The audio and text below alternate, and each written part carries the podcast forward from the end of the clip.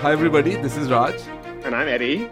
And this is the Blood Cancer Talks podcast. So, this is a podcast that's exclusively dedicated to hematologic malignancies, uh, where we bring in several content experts from dis- different disease areas to talk about the latest advances in the field. Today, we are doing an ASH recap of multiple myeloma and other plasma cell disorders. As we all know, uh, there were a lot of exciting abstracts in the multiple myeloma space at ASH 2022 in New Orleans recently. And we wanted to go over the 10 or so top uh, abstracts which are practice changing or practice informing from a clinical standpoint. And uh, we are lucky to have a guest, uh, Dr. Mani Mohyuddin, who is an assistant professor of medicine at the Huntsman Cancer Center at University of Utah. So, Mani, welcome. Thank you. I'm so glad to be here. Thanks for having me.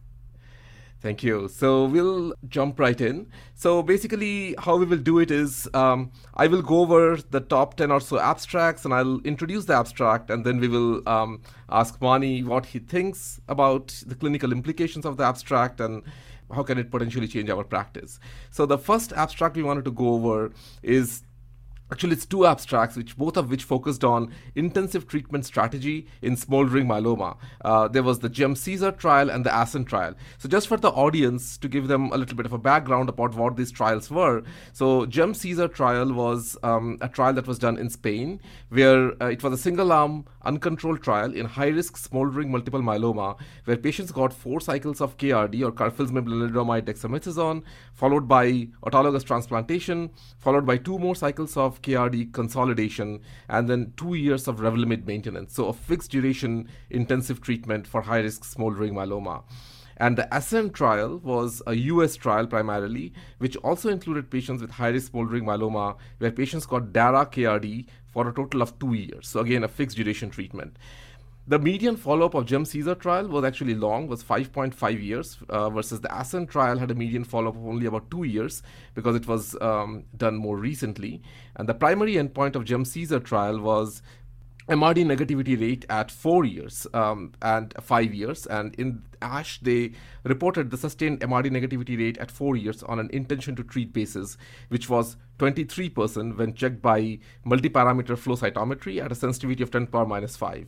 In ASCENT trial, the primary endpoint was stringent CR rate post-treatment, and at the end of two years, the stringent CR rate was roughly in the ballpark of 40%.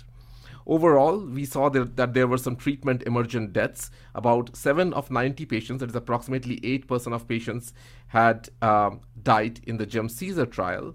And uh, in the ASCENT trial, there have been three deaths without progression. So, three out of 89 patients, I believe, so had died without progression secondary to infection. So, with that background, so question for you, Mani, what are your thoughts regarding curative approach in high-risk smoldering multiple myeloma after seeing these data, and how do you think the future studies in this space should be designed to test these regimens against each other or these regimens against other strategies in high-risk smoldering multiple myeloma? Absolutely. So, thank you for that great summary. I think there are two really important lessons that I draw from this. So, number one, again, we're going to sort of cross-comparing trials and, and regimens, but it does seem that patients with smoldering myeloma do not appear to, to, to have higher response rates or deeper responses to the same therapies when used in myeloma. And you know, we say that because the same regimen, you know, KRD and transplant was also used in the Forte trial. And again, we don't have exactly comparable lengths of follow-up um, and time points of MRD measurement. But the if you you know just in, in, broadly speaking, the response rates and MRD negativity rates are the same, if not higher, in Forte. So, number one, one of the fundamental um, you know assumptions that we had made when designing these trials is that smoldering myeloma, because it's a precursor state, is inherently more curable than myeloma. And I think that the results from both these studies seem to challenge that. And I was hoping that we would get some that kind of candid uh, disclosure from the authors that this response rates and MRD negativity rates were actually lower than expected. And I do think that you know if you were to to ask them in a different setting, we probably would they would probably admit that the response rates and the MRD negativity rates we're seeing are lower than expected. And perhaps smoldering myeloma, um, from a you know conceptual standpoint, may not be more curable than myeloma. And if anything, if the disease is more indolent, it may even be less curable and less responsive to therapy. Um, I think that the 23% sustained MRD negativity rates on long term follow up of the GEM-CESAR trial is very, very telling, right? That's less than a quarter of patients whom you intended to cure who you've actually cured. And um, it, I think that I, you know, I'm, I'm 100% sure that that's definitely less than what they had hoped when they initially designed the study.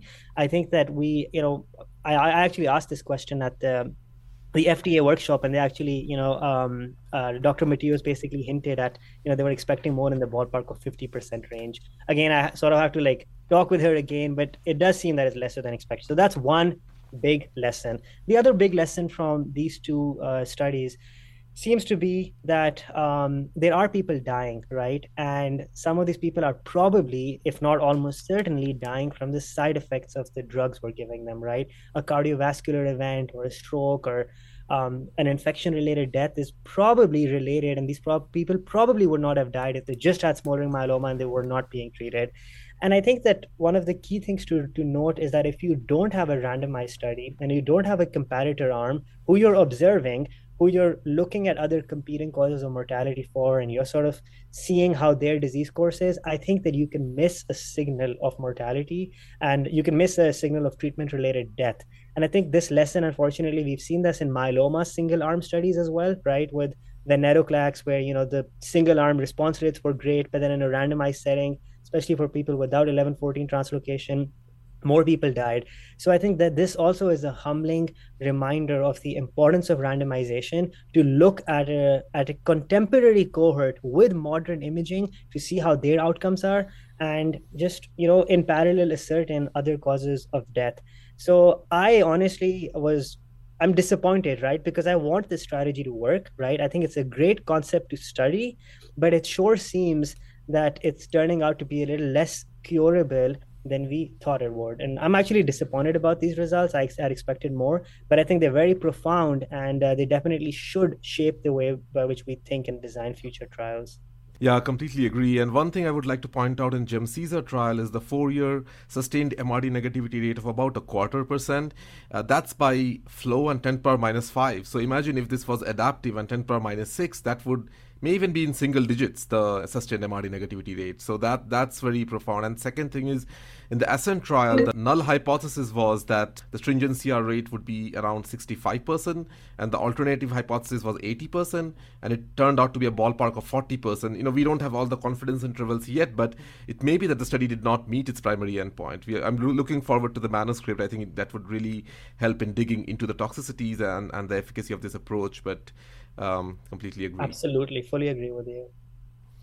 All right, we will go to the next abstract on I-STOP multiple myeloma. So we will do quite a bit of discussion today on the I-STOP because we have a few uh, abstracts from them. So this was predicting the need for upfront bone marrow sampling in individuals with MGUS, a derivation of a multivariable pr- prediction model using the prospective population-based I-STOP multiple myeloma cohort. So just for the audience, I-STOP multiple myeloma is a screening trial for MGUS that is currently running in, in Iceland. And it basically, what the authors did was that they recruited uh, approximately 70 to 80,000 healthy asymptomatic people at Iceland, and uh, subsequently they tested them for MGUS. And patients who were positive, or I would say, I should say that asymptomatic people who turned out to be positive for MGUS, they were then randomized into three cohorts. One cohort was not contacted, and that would serve as the control arm, that is no screening for MGUS. The second cohort underwent guideline directed follow up. So the current consensus or the expert guidelines. And the third cohort had a more intensive follow up with more imaging and bone marrow biopsies, etc. So although the primary results of the trial it will take a few years to get, but we have uh, we have gotten a lot of interesting secondary analysis from the trial already, given there is a wealth of data on baseline characteristics of these patients. So, using the I-STOP multiple myeloma cohort, the authors tried to answer the question that are there any predictors that can accurately predict the likelihood of patients having a bone marrow plasma cell or MGUS patients having a bone marrow plasma cell of more than 10%. And 10% I think is an interesting cutoff because many of us in the clinic, when we see these patients, if, if the bone marrow plasma cell is more than 10%, that would classify them as smoldering multiple myeloma. And given the risk stratification that we like to do in smoldering multiple myeloma, uh, we would want to do a bone marrow biopsy, if not all, in, in most of those patients to look at where do they fall in the risk in, in the risk category. And uh, using several variables to derive and validate a risk prediction model, which had a C statistic of 0.77, and the model had excellent discrimination as well as calibration. So it was really impressive.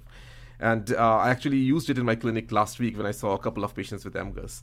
So, a question for you, Mani Does this score change your practice when you're seeing new patients with MGUS in the clinic, which I think it likely does? But I'm interested to know what will be a threshold to do bone marrow biopsy? For example, the percentage probability for patients with bone marrow plasma cell of more than 10%. What number will you use, you know, above which you will do bone marrow biopsy in everybody?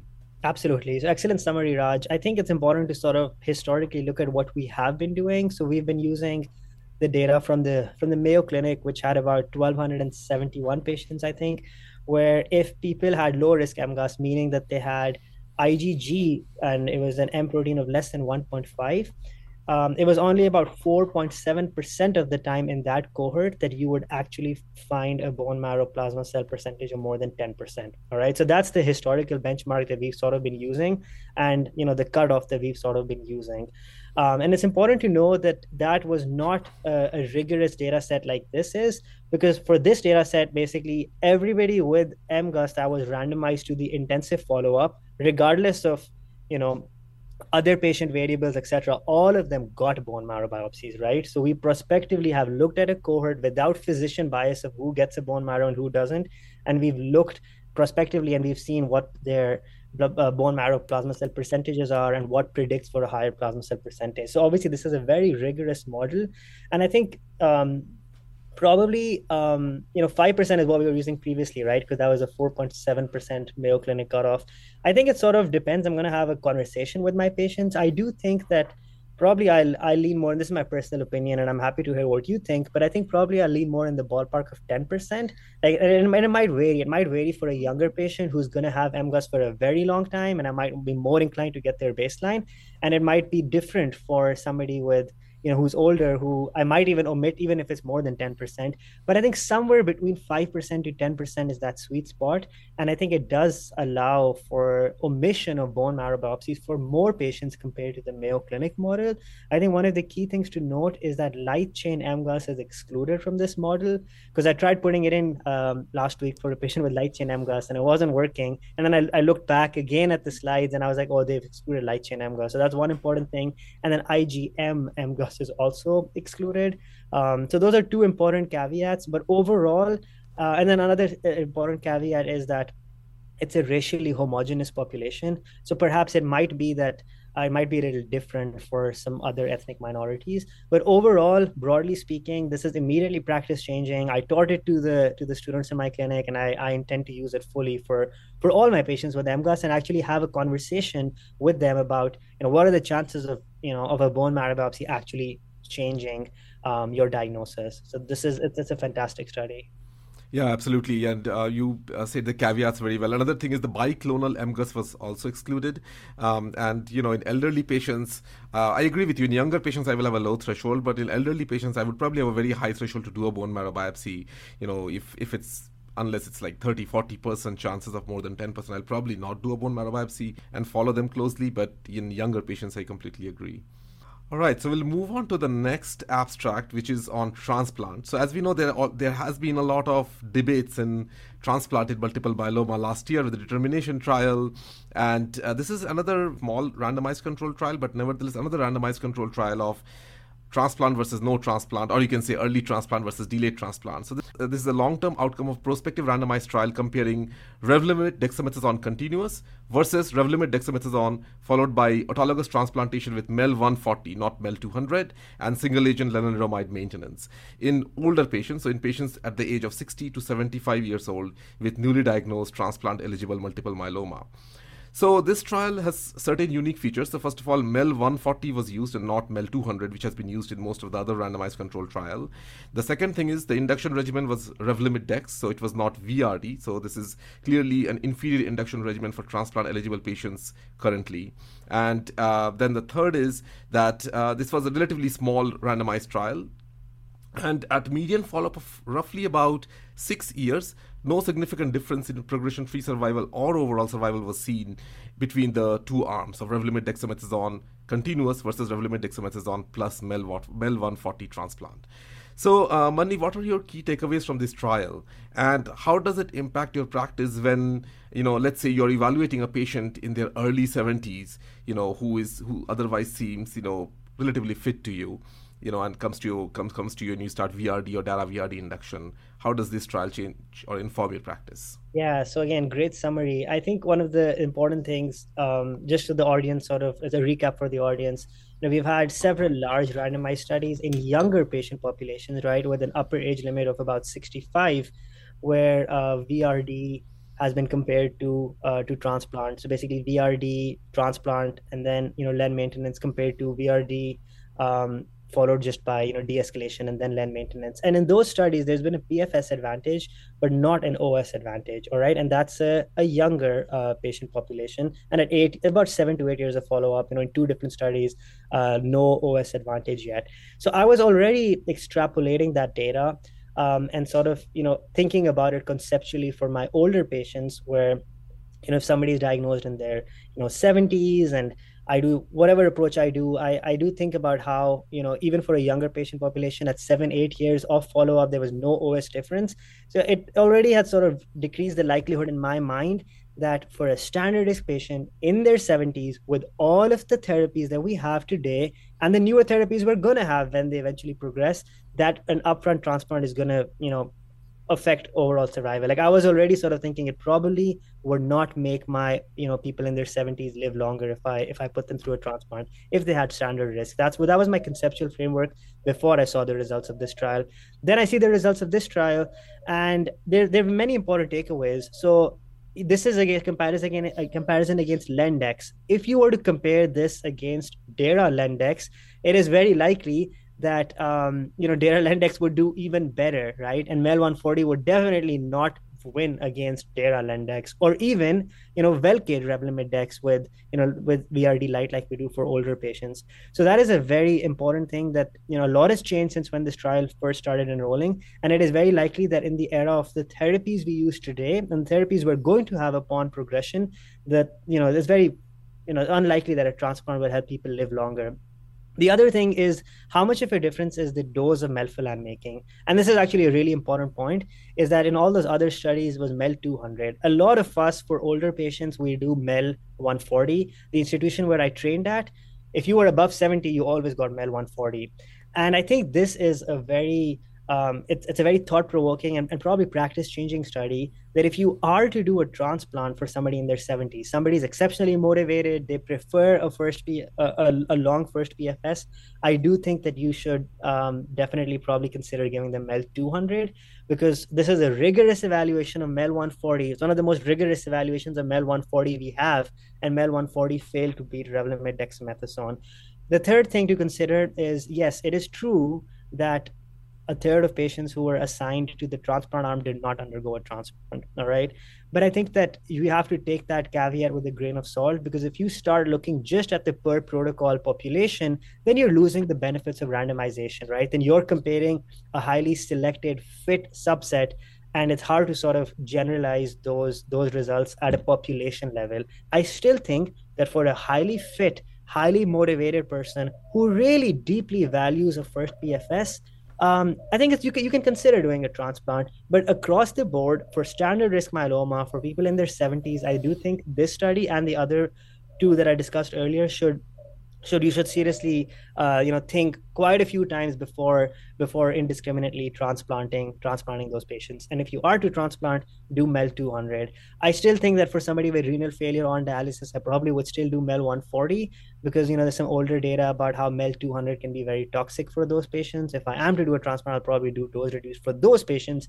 But by and large um, i think you know no mel 140 and think a lot about doing a transplant as, as people get older. Um, so those are my takeaways for the study. Yeah, I mean, definitely, you know, after the determination trial, um, I know, you know, your um, opinion on the on the results of that, and I still have kind of pushed transplant in in patients up to the age of 80 who were otherwise fit.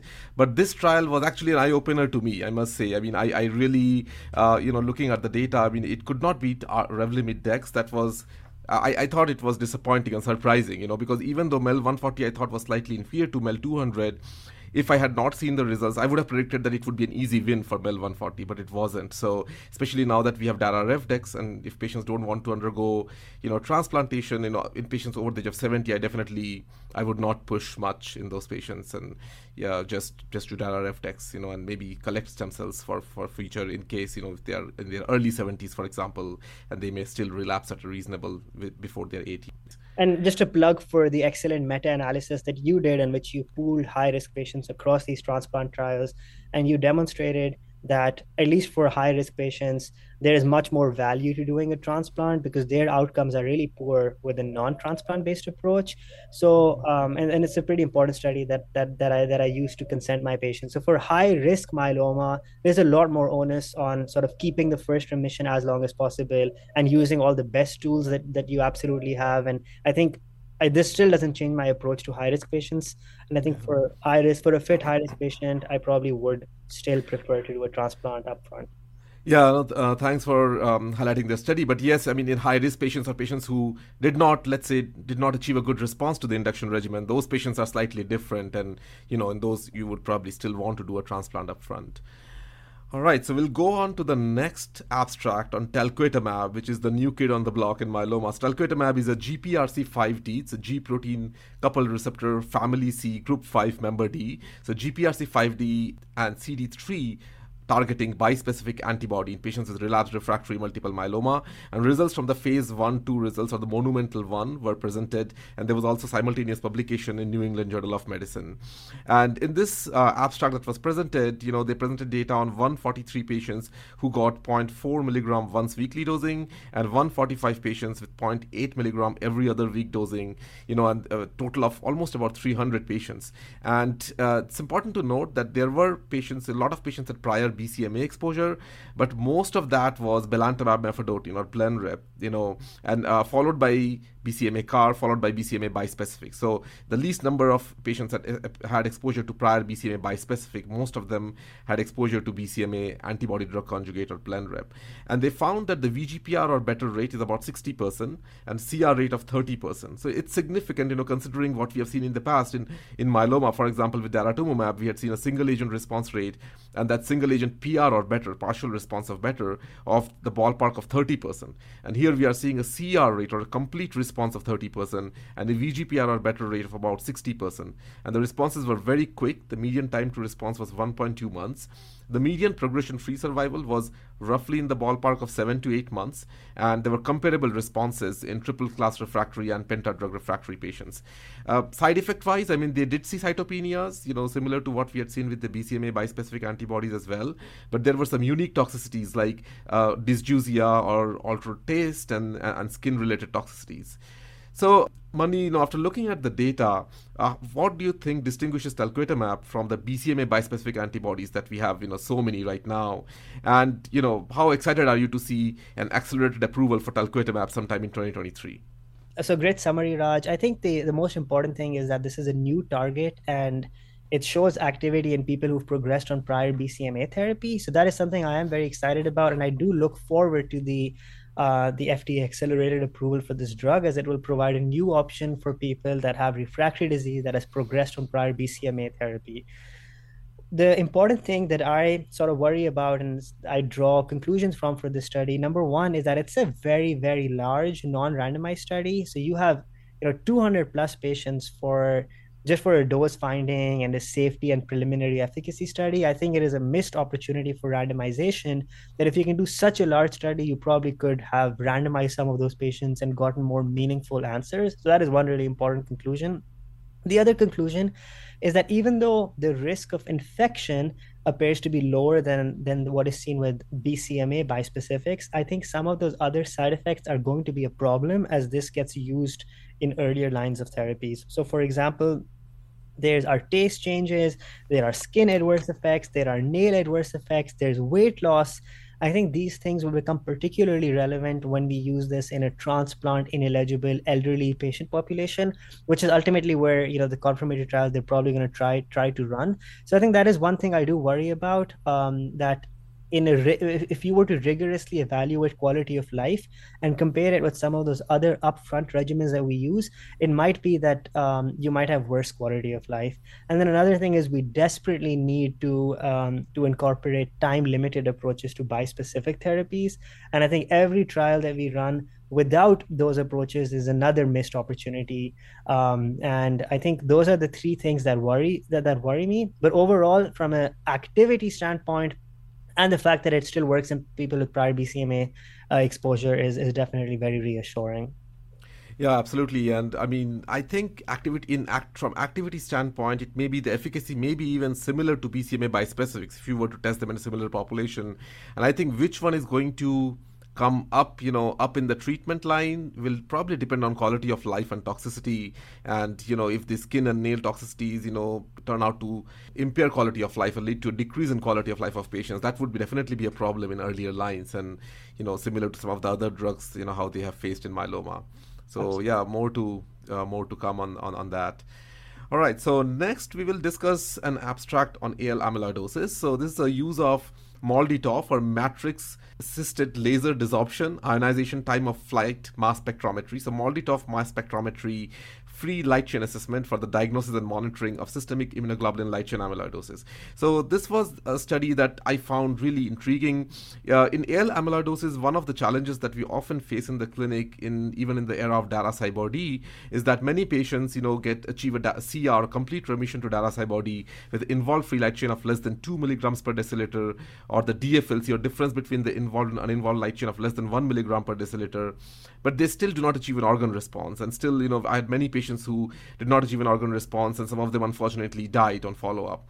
And uh, you know the question always is that do they still have some a small amount of monoclonal light chain even in that small amount of overall light chain? And there is no test to kind of tell us apart whether you know there is a monoclonal light chain or whether the remaining light chain is all polyclonal. And we can do MRD in the bone marrow, but MRD in bone marrow, the data on that in amyloidosis is not as clear as the data in multiple myeloma regarding organ response and prognosis. So in this in this study, what um, uh, folks at the National Amyloidosis Center in the UK tried to do was they systematically looked at about 500 patients, which is a very large number of patients in AL amyloidosis, and uh, they looked at at six months time point. They looked at the free light chain mass spectrometry using a new test that was developed by Binding Site. This test is not commercially available yet, and they used this free light chain mass spectrometry to classify patients with complete remission into two groups so CR and free light chain mass spectrometry positive, and CR and free light chain mass spectrometry negative.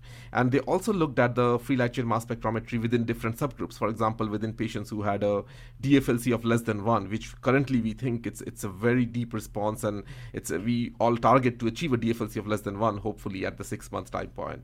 And surprisingly, they found that, uh, first of all, they found that a significant proportion of patients are free light chain mass spectrometry positive. So even though we feel really good when patients achieve a CR or have a DFLC of less than one, about 70% of those patients still have a small amount of monoclonal light chain hiding even within that small amount of total light chain.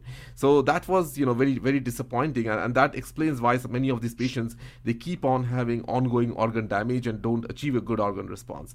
And second, they found that even among patients patients which achieve a CR or among patients who have a DFLC of less than 1, free light chain mass spectrometry was able to discriminate survival. And here we are not talking about organ response or progression free survival, but overall survival. So that was very powerful that even among patients with CR or DFLC less than 1, patients who have free light chain mass spectrometry positive have worse survival.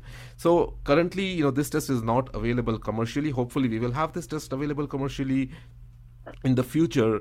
Uh, but if if I had this test available commercially, uh, then I would certainly use it at the six month time point in patients who are in a CR. The question is, we don't know whether by flipping them from mass spectrometry positive to mass spectrometry negative whether we are going to improve the survival but you know let's say if we have a safe drug for example if they are T1114 positive, and if I can use a couple of months of venetoclax to flip them into mass spectrometry negative, you know, uh, I think that would be a good thing to test, and you know, it, it would be probably be safe. But you know, using something like an autologous transplant would of course be very risky, given that has a transplant-related mortality in AL amyloidosis. So the clinical implications are not clear yet, but it seems to be a very promising candidate for MRD assessment, and I think it's definitely more promising than bone marrow MRD in amyloidosis. Eddie or Mani, do you guys have any thoughts? Yeah, I wanted to ask you, Raj. You know, it seems like a very, very small light chain clone that, that, that we're picking up, or that they're picking up here. Do you really think that that's responsible for the ongoing organ toxicity, or are these people that have sort of sustained organ damage from their initial clone before it was picked up, and and you're just not able to reverse the damage when you get the the clone I think that's a great question, and I don't know. I mean, it, it could be that you know it was the uh, patients who are FLC mass spec positive. Maybe they had a high tumor burden at, at baseline. By tumor burden, I mean light chain burden at baseline, and maybe they had a worse organ damage. Uh, it's I think it would be very hard to know. The fact that you know even in patients, all of them were in a level playing field when the free light chain mass spectrometry was done. You know, they were CR or DFLC less than one. I think it's likely ongoing organ damage, but I think that hypothesis needs to be tested. Like those patients, you know, then seeing that if you flip them to FLC MS negative, do their outcomes change, or at least do they achieve a deeper organ response? I think those trials need to be done. Uh, but I think you know given the, with bone marrow MRD, we have clearly seen that in many amyloid patients who are bone marrow MRD positive, they, they can clearly go ahead and achieve an organ response. And that's why I'm not too excited about bone marrow MRD in AL amyloid, but definitely I'm more excited about this test because it was able to discriminate survival. But that's a that's a great point. Yeah, and the other thing that you raised um, about you know potentially trying to treat someone who might have a still detectable light chain to me is the difference between you know something being predict, prognostic and predictive, and, and that that needs to be tested in in some yeah. sort of ideally randomized setting to know yeah. not just whether you can find out more information, but whether that information can actually help guide treatment. Yes, absolutely. Yeah, yeah. It will be, although you know, with AL amyloidosis, it gets harder and harder when you go into a subset to do randomized trial. But definitely, you know, large like collaborative groups need to come together to do those trials. Um, so we'll go ahead to the next abstract. So this is another randomized trials including older regimens, but I found this trial very fascinating. So it was VMP or Velcade melphalan prednisone versus RD or Revlimid dexamethasone. And VMP was nine cycles, Revlimid dexamethasone was continuous. So VMP versus RD randomized control trial in transplant ineligible real life multiple myeloma patients. It was the phase 4 real multiple myeloma trial. And just to give audience a background, um, in Europe, you know, VMP was proven to be superior to MP or melphalan prednisone. So that's how VMP became the standard of care for transplant ineligible newly diagnosed myeloma. Similarly, RD or Revlimid dexamethasone continuous was proven superior to MPT or Revlimid dexamethasone for 18 cycles, and that's how Revlimid dexamethasone continuous became the standard of care. So this trial kind of tested these two regimens head to head as to which is the winner in transplant ineligible newly diagnosed multiple myeloma, and uh, they found that overall the trial had a null result. You know, VMP was not superior to Revlimid dexamethasone. However, they had a pre-planned subgroup analysis in high-risk patients, and in high-risk patients they found that there was a clear subgroup effect based on cytogenetics, and the p value for subgroup interaction was 0.036 with the hazard ratio being 0.21 in favor of VMP. And I think this trial gives an important reminder that, you know, going back to the basics, that we should not abandon probably proteasome inhibitors from induction treatment backbone in high risk patients. Proteasome inhibitors are probably very important. Now, whether this is true now, even in there of anti CD38 monoclonal antibodies, we don't know yet. But I think it was an important trial showing that you know, at least VMP, you know, was superior to RD in high-risk cytogenetics in patients with high-risk cytogenetics, and that was both signal in PFS and overall survival. And I think the same group is going to do a follow-up trial of DARA VMP versus DARA RD, which would be more contemporary, you know, uh, and and more applicable to our current treatment paradigm. Yeah. So, Mani, yeah, question for you. So, what do you think are the key lessons from this trial, and what are your key takeaways from this trial? Yeah, so it's a, it's a great summary, Raj. I, I don't want to draw too many conclusions. And so, first of all, a lot of the historical landscape, as you pointed out, has changed, right? So, at the time the study was conceived, right, there were two standards of care for this patient population, this elderly transplant ineligible, right? It was Velcade, melphalan, prednisone based on the VISTA trial, or it was continuous Lendex based on the first trial. But there wasn't any direct comparison between the two. So it's an excellent concept from that standpoint. But today, it is hard to make conclusions from this study, and I, oh, I even I'm hesitant to make too many conclusions, even for the high risk subset because it was such a small number of patients, right? There were about 17 patients with high risk in Velcade, melphalan, prednisone, and about 19 patients in the Revlimid dexamethasone arm, right? And then the other key thing to note is what exactly is the difference, right? So there's melf, there's basically um, Velcade, melphalan, prednisone, which is given for nine cycles, right? So it is a finite treatment. So that is one difference. You're comparing finite treatment to continuous Lendex, all right? So that's one thing. Um, another difference is that you know you're getting melphalan in in one arm and you're not getting that in the other arm. The other thing is the difference of the proteasome inhibitor, right? So there's a difference of a PI, there's a difference of the alkylator, and then there's a difference of duration of therapy, and then there is such there's such small numbers of high risk. So I really don't know if this necessarily informs my practice too much. And I do think that for elderly, even for elderly patients with high risk myeloma who I'm not transplanting, I really don't know that VRD is better than DARA, Revlimid, dexamethasone. And I think that um, I, I, really don't know. And I think that they, there have there are people who have strong opinions about a PI for for those patient populations, but I really don't know because if you look at the high risk subset in the MAIA study, um, you know, it did seem that they benefited from the addition of daratumumab.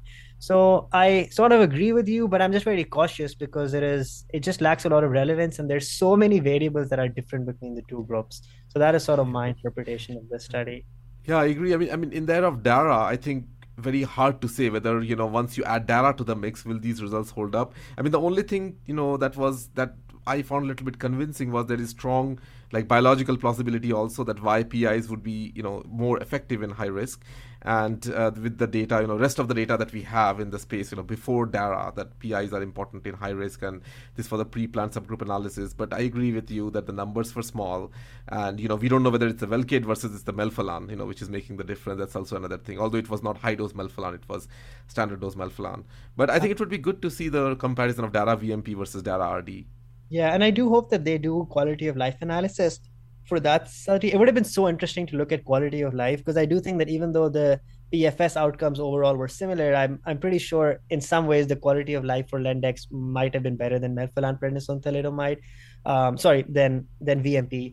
And so it's hard to know. I do wish, I do hope that for the next study they have rigorous quality of life assessments and they compare it between between the two cohorts.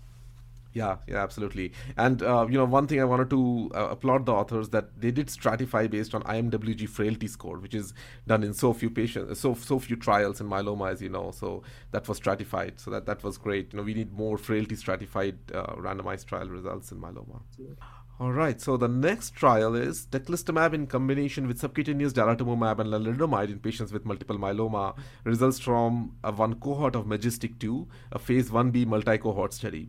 So although this was a small study, but I found the results important, especially because there are so many trials currently which are combining teclistamab with daratumumab in earlier lines of treatment uh, that we will, you know, inevitably in the next two to three years we will be faced with the results of those trials, and we'll probably be, you know, using at least in some proportion of patients, and maybe first line, maybe second line, I'm not sure, but you know, we will definitely be either accruing in those trials or using that in the real world, and it's important to understand the safety profile, you know, especially when you're combining teclistamab and daratumumab together. So this was a small study of 32 patients and with a median of two prior lines of therapy, so kind of early relapse patients.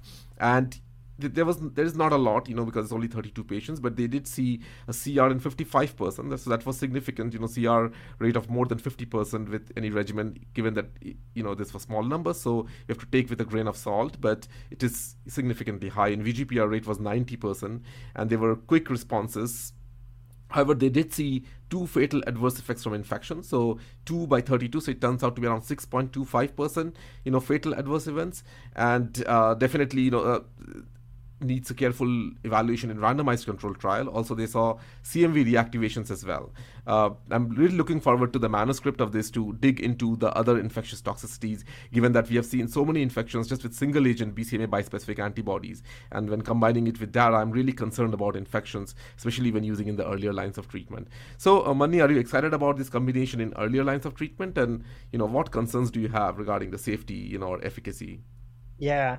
So the short answer to your question is I am not excited about this combination in early lines of therapy, especially when we study it in patients that are frail. From a conceptual standpoint, I think the biggest unanswered questions in transplant ineligible elderly patients with myeloma is how do we improve quality of life while you know maintaining a certain level of efficacy how do we help our patients live longer and live better um, with you know a certain minimum activity. And I think the DARA Lendex data from MAIA provides an excellent platform to sort of build build upon. So building, so I don't think that improving PFS is the biggest unanswered question in my 75 year old patient with myeloma who you know is, is expected to reasonably get four to five years with with with with MAIA. I think it's how do I improve safety and how do I improve quality of life. And I don't think that tech DARA len, and I hope I'm wrong, but I don't think that tech DARA len is the answer because even in a highly selected phase one population of 32 really fit patients who got enrolled on this phase one dose finding combo, like there were still two deaths, right? And I think that if you were to translate this onto a larger, more representative frail population that typically will get enrolled in a phase three study, you might have more of an adverse safety signal. And I think that um, that is that is a concern for me, right? I think we're all very enthusiastic about using more of these agents, but I think it I don't know if the elderly transplant ineligible patient is the best fit for regimens like this. Um, I'm glad to see that this regimen is active. It was active, I think, if, if I remember correctly, even in some patients who had previously gotten daratumumab. So from that standpoint, conceptually, yes, for younger patients with relapsed disease, you know, definitely sort of something to consider. Um, but I am very worried about using this in older, frailer populations. And I applaud some other groups who, like the SWOG group, for example, or you know the Canadian group, that are now trying to de-escalate from DARA Lendex. So maintaining efficacy, improving quality of life, less is more approaches. I really do think that for our standard risk patients with you know who, who, who are transplant ineligible, those are the important questions. So now I'm not very excited, and I am a little worried about the safety signal seen with this regimen yeah, the safety signal is definitely concerning. The only thing I would say, though, uh, the only silver light that I see with this combination is that maybe, you know, I don't know whether those trials will be designed by the company, but maybe it will give us an opportunity when you have three really active drugs to do maybe a really short duration or fixed duration treatment and then you know one and done kind of treatment maybe six six cycles or something. You know we we don't know how durable the responses would be but given what we have seen with teclistamab that you know um, or, in the bcma bispecific trials that patients who got taken off the trial because of infection you know and they are off the drug for many many months usually they remain they have a durable response. So this may give an opportunity for designing those trials but definitely the safety has to be assessed in randomized control trial you know compared against like dara revlimid dex which you as you said nicely that that is kind of gives us a good platform to compare against. Right. So you know you raise a good point, Raj, but that's unfortunately not the trial we're getting. So MajesTEC Seven, which is basically a comparison yeah. of DARA Lendex against uh, DARA Teclistamab Len, um, is basically a thousand patient plus study and the regimen is given is there are there are indefinite is, is given is given indefinitely so that is a bit of a problem right so Definitely. i know you the three of us can conceptually hypothesize about time limited therapies but unfortunately the pharmaceutical companies are probably not going to fund a lot of those studies at least not the large registrational studies. Yes. um, and i think this is a really good opening for cooperative groups to study less is more approaches while still using these novel therapeutics. Agree all right, so then we'll go again into iStop multiple myeloma, and there were three abstracts that I will quickly highlight because I think all these three are very relevant to our day-to-day clinical practice. So the first abstract was an association between MGUS and autoimmune disease, and again, um, as Mani had said before, that this was an unselected group of patients. They, they uh, did screen the population and the patients that they found MGUS not based on any clinician bias but based on population based screening. So this, these results are very credible. And you know they found that uh, MGUS, when, de- when detected by population screening, was not associated with autoimmune disease, which was actually surprising. You know to clinicians like us, you know, for example, I see a lot of patients in my clinic who have autoimmune disease and they get referred to me for MGUS. So I always tend to think that maybe there is an association between MGUS and autoimmune disease, but there was not when it was detected by population screening. So very important results.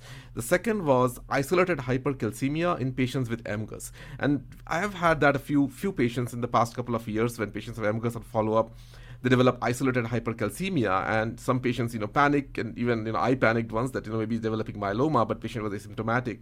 So it's important to know that when these patients develop isolated hypercalcemia it's still secondary hyperparathyroidism is is, is is, is the most common cause and not transformation into multiple myeloma.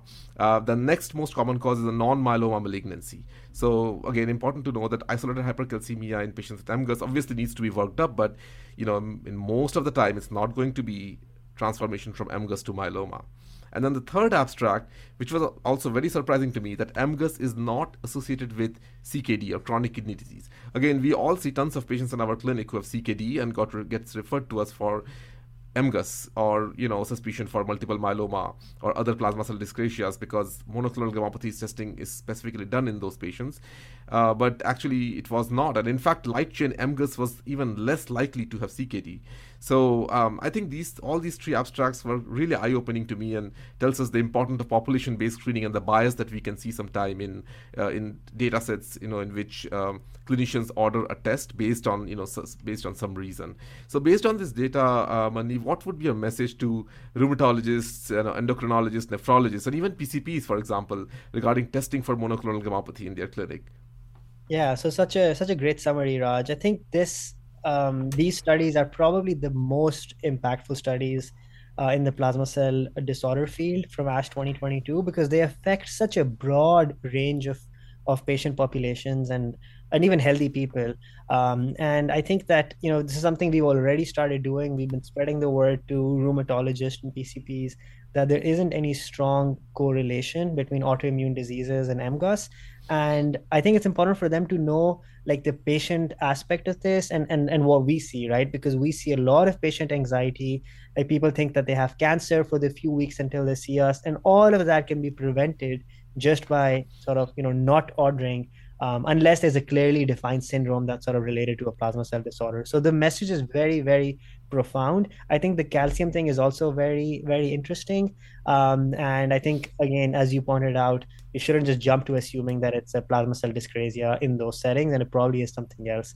The autoimmune and CK, the, the CKD part, uh, CKD being whether or not that's associated with MGUS, was a very interesting study because obviously you and I have seen a lot of monoclonal gammopathy of renal significance and etc. situations where kidney injury has been clearly related to a plasma cell clone.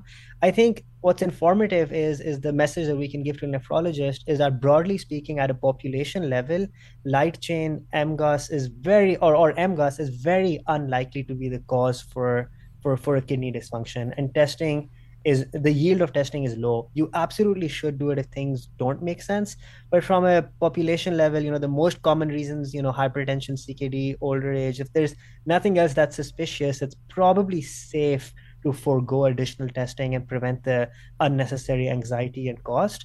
But I do think it's a little harder for me to wrap my head around that and clearly give a message to nephrologist, like the way I can give a message to rheumatologist, right? Um, and I still think that in some you know specific situations like somebody with CKD who's now sort of going for a kidney transplant, right? I think that I mean uh, we can we can debate about it. That's a separate debate, but those patients you probably you know, or to do a thorough workup, and those patients you probably still will end up getting a workup done for plasma cell disorders. But the message to rheumatologists and to PCP is very, very clear, and I really, really commend the the iStop study for for asking this question in such a nice, clean fashion. It builds upon what they've already shown uh, about osteoporosis and MGUS that there's no correlation. Yeah, the nephrology part is definitely tough because you know we don't want to miss an MGRS because it can be potentially treatable.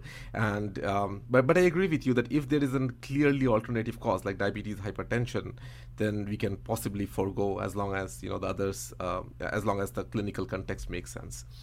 I think um, just to add to that, I think the renal question is very tricky. But my question I wanted to ask you, Mani, is do you think we should um, restrict who can order an SPEP uh, in the hospital and, and say you have to actually, you know, consult him before you can order an SPEP or something? I know that'll probably just create more work. But essentially, the question is, do you think we should restrict who can order an SPEP? That is such a such a loaded question, Eddie. I think there's so many important dimensions to that answer. I think the short question, the short answer to that is no because I do think that there's a counter argument to this as well. We pick up a lot of MGUS where people would have been better off not knowing and you know caused a lot of anxiety for the rest of their lives. But there are also situations where it's not picked up and patients actually have legitimate plasma cell dyscrasia.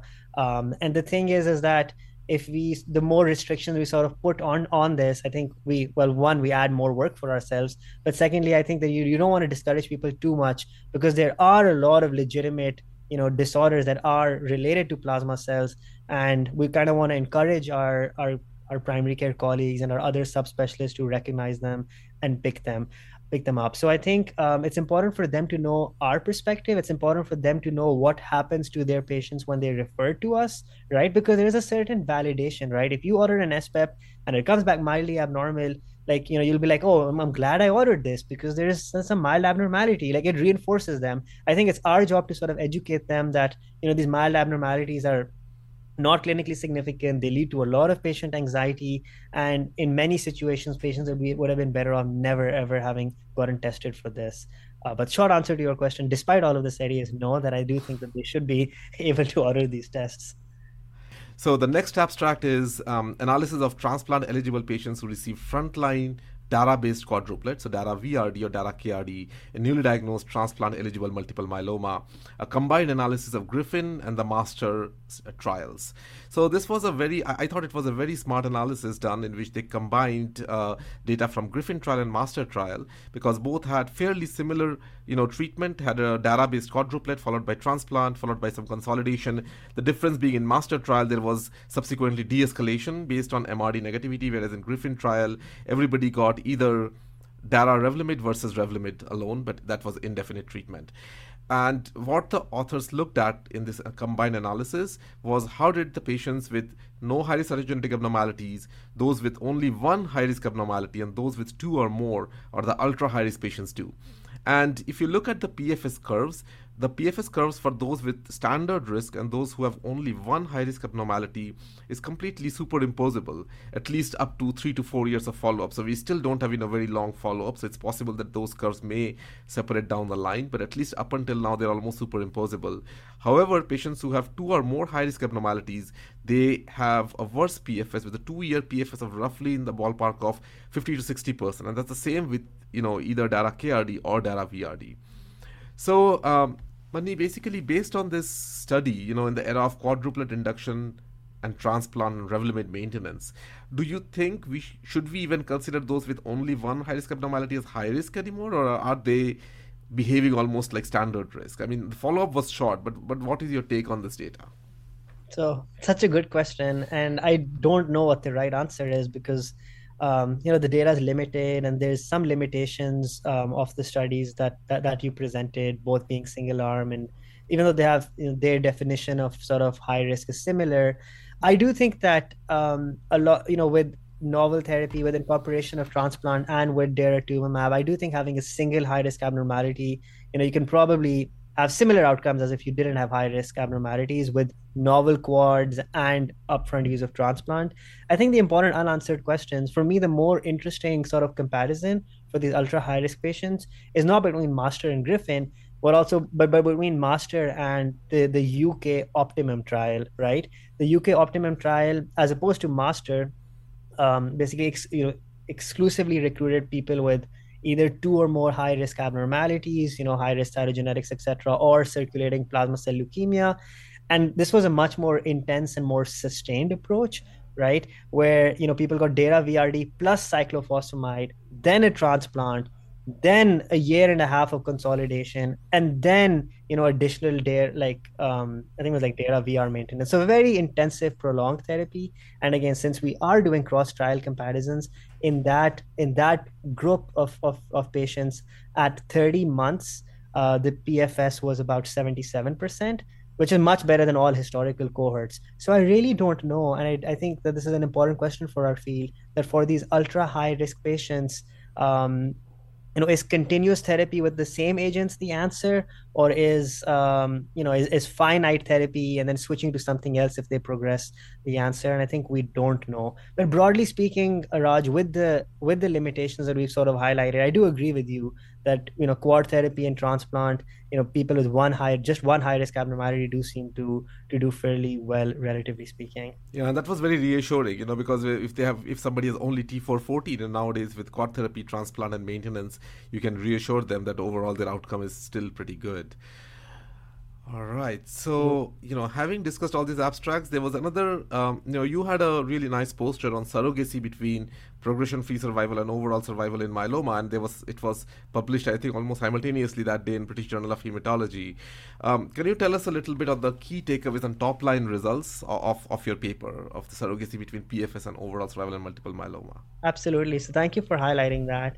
So this represents the most rigorous, largest, and most up-to-date surrogacy analysis done to date in, in multiple myeloma. So we pooled all clinical trials from from January 2005 to December 2019 that reported hazard that were that were phase three that were reported hazard ratios for PFS and hazard ratios for OS and were powered for either PFS or OS and we sort of looked at the the correlations between PFS and OS, and OS.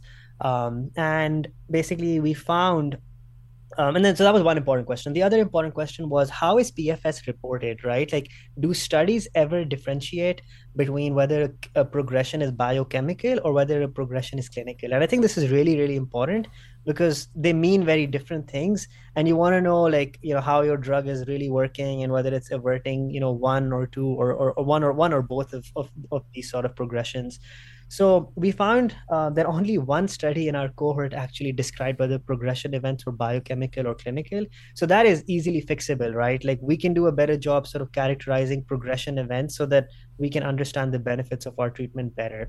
Now we found 41 studies where correlation could be assessed uh, between PFS and OS.